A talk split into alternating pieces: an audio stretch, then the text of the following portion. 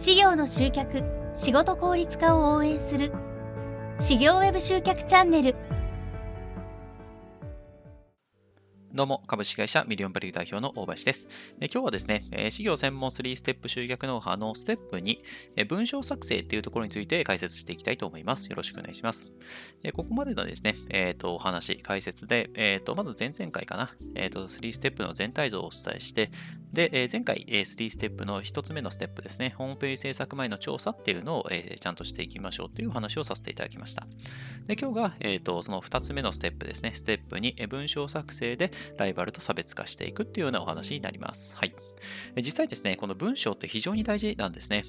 え例えば当社のクライアントで言うと、えっ、ー、と、以前はですね、あの、ホームページからなかなか問い合わせがなかったっていうような方からですね、お問い合わせいただいたんですけど、そこからですね、当社の方からアドバイスさせていただいて、特にデザインとかですね、ホームページのデザインとか変えずに、文章だけをですね、え変えたら、え問い合わせがですね、だいたい10倍ぐらいに増えたっていうような事例もあったりします。すごいですよね。文章を変えるだけで問い合わせが10倍になるんですよ。それぐらいですね、文章って全然、えっ、ー、と、見せ方、書き方によって反応が全然違ってくるんですね。で、えーと、お客様はですね、あのホームページ、あなたのホームページを見に来たときに、ホームページのデザインをですね、じっくり見てるわけではないんですよね。まあ当たり前ですけれども、デザインじゃなくて何を読んでるかっていうと、文章を読んで、えー、ライバルとあなたを比較しているわけですよね。どの事務所がいいのかな、どっちの事務所が、えー、私にとって最適かな、どっちのサービスがいいかなっていうのは、やっぱり文章を読んで比較しているわけです。はい。でちなみにですね、とある研究結果があって、えっ、ー、と、1万くらいのですね、1万件のウェブサイトの色とかレイアウトとかをですね、機械学習で分析して分類して解析したところ、大体ですね、どのホームページも同じようなものだっていうようなですね、研究結果があるんですよね。まあ、言ってみたら、え、ー、と、デザインとかレイアウトとかそういったものっていうのは、まあ、あの、いろんなホームページありますけれども、大体同じような形になってるっていうことなんですよね。まあ、つまり、デザインの部分で言えば、ほぼほぼそんなに差はないんですよ。じゃあ何が大事かっていうと、さっき言ったように文章なんですよね。はい。えちなみにですね、えっ、ー、と、セールスコピーライティングですごい、え重要なですね、えっ、ー、と、言葉があって、え有名な方でジョン・イー・ケネディさんっていう人がいるんですけれども、その人がですね、セールスマ Salesmanship in Print っていうふうに話してるんですね。これ何かっていうと、日本語に訳すと、文章は紙の上のセールスマンであるっていうような言葉になるんですね。これはホームページでのですね、コピーライティング、文章作成にですね、全く同じことが言えて、ホームページって、えー、と24時間365日、あなたの代わりにお客様に、まあ、言ってみたら営業、セールスしてくれるんですよね。まあ、そこの文章がどれだけ秀逸になってるか、まあ、言ってみたら、本当にですね、全然口下手なセールスマンの営業トークになってるのが、もうすごいですね、えっ、ー、と、トークが上手なセールスマンの文章になっているのか、そういった文章になっているのかによって、制約率、反応率ですね、問い合わせの数っていうのは全然違ってくるんですよね。で、ここで一つですね、あの今、セールスとかそういうお話をですね、そういう言葉を使いましたけれども、セールスって聞くとですね、あのちょっと嫌なイメージというか、なんかその売り込みみたいなですね、イメージを持たれる方もいらっしゃるかもしれないんですけど、そうじゃないんですね。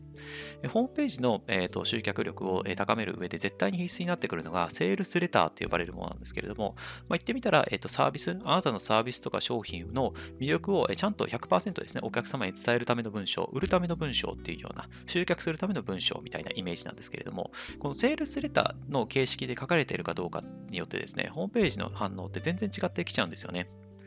で、今言ったように、このセールスレターっていうのは、何かその売り込むような、えーと、書き方とか、あとは煽って買わせるみたいな、煽って問い合わせるみたいな、えー、書き方ではないんですね。で結構ですね、そのホームページの文章の書き方とかって、あのウェブ上で検索したりすると、結構このセールスレターのですね、書き方がなんかこう煽ってたりとか、その妙に妙にせかしたりとかですね、なんかそういったような書き方をですね、推奨するような人もいるんですけど、本来そういうものではないんですよね。本来のセールスレターっていうのは、あなたの100ある魅力をちゃんと100伝えきるっていうのがセールスレターの役割なんですよね。これを例えば、あなたの魅力が仮に100なのに150ありますみたいに言っちゃうと、それは煽ってたりするような感じになっちゃうんですよね。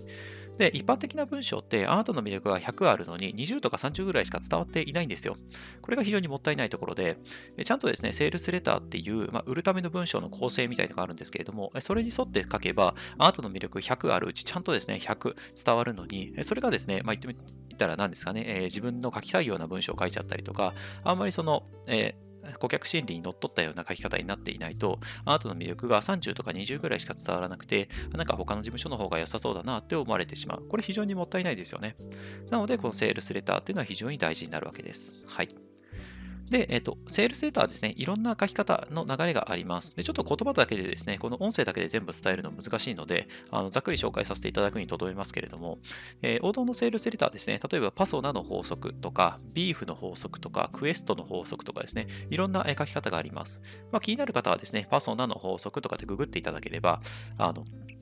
出てますし、あとは、あの、当社がですね、出している YouTube のですね、えっ、ー、と、動画の方でもパスの法則とかビーフの法則とかね、解説しているので、あの、動画の方もね、あの、もしご興味あればご覧いただければと思うんですけど、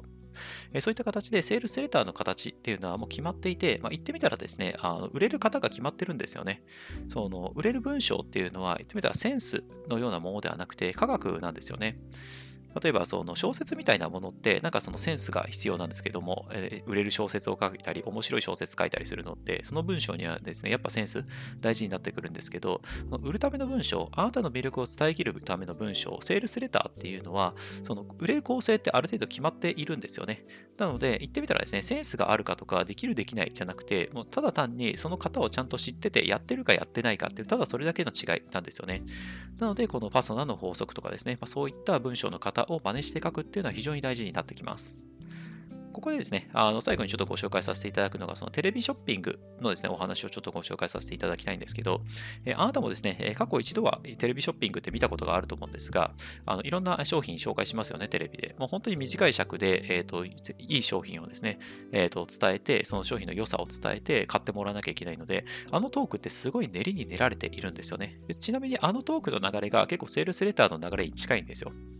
え例えばですね、えそうですね、えーと、仮にダイエットサプリメントの、えー売るためのテレビショッピングだとすると、えー、大体こんな流れになるんですよね。えー、実演すると、まず最初に、えー、なんかですね、ちょっとこうお腹がぷよぷよしたような方が出てきて、あ、なんか最近太っちゃったな、みたいな、なんか夏に向けてこうダイエットもしたいけど、ジムにも行きたくないしな、みたいな。で、そこに、えーと、サプリメントのですね、え、ー、と、開発した方みたいな方が出てきて、あ、本当そうですよね、と、え太ってると悩みもありますよね、と、えそんそんなお腹だと、こう、なかなかこう、夏にね、海に遊びに行ったりとかできないし、恋人もできないですよね、みたいな形で、こう、ちょっとですね、悩みを深掘りするんですよね。で、でもそういったあなたに、えー、実はおすすめのサプリメントがありますという形で解決策、まあ、ここで言えばサプリメントですね、を出すと。で、このサプリメントっていうのは、こうこうこんな機能もこうこうこんな機能もあって、えー、こうこうこんなこれだけの値段で、実は今ならこれくらいの値段で買えるんですというようなあの流れありますけれども、実はあれって、えーと、パスナの法則とか、そういったですね、セールスレターの流れに非常に似てるんですよね。つまり、えー、トークであろうが文章であろうが、売れる構成があるっていうことなんですよ。えテレビショッピングって、まあ、テレビでやってるぐらいなので、結構その広告費といいますか、制作費がかかるわけですよね。でその中でしっかり商品が売れないと、ペイできないわけですよ。そのテレビショッピングやってる側としてはですね。なので、その中でしっかりペイするためにはどうすればいいか、どういうトークがですね、どういうトークの流れで、いつ値段を伝えて、いつ顧客の声を挟んで、いつこういうこと、どういうことを言うのかっていうのをすごい練りに練った結果があのテレビショッピングのトークの流れになってるんですよね。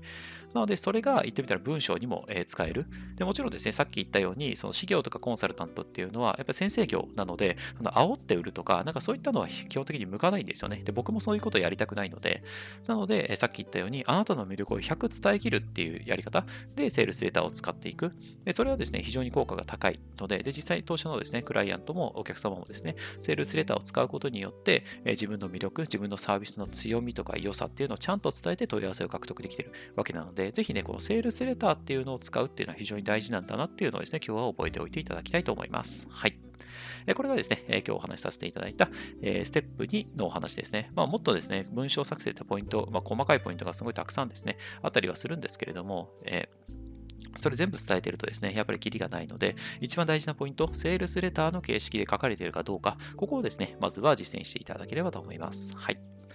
なおですね、今回お話ししたような集客法をはじめ、事業専門のですね、Web 集客方法、まとめた PDF のガイドブックを無料でプレゼントしてます。この下にある説明欄の URL から PDF を無料でですね、ダウンロードできますので、あなたの集客対策の改善にぜひご活用いただければ幸いです。今後もこのような内容を配信していきますので、この内容がいいなと思っていただけましたら、高評価とフォローをぜひよろしくお願いします。それでは今日はこれで終わりにしたいと思います。ありがとうございました。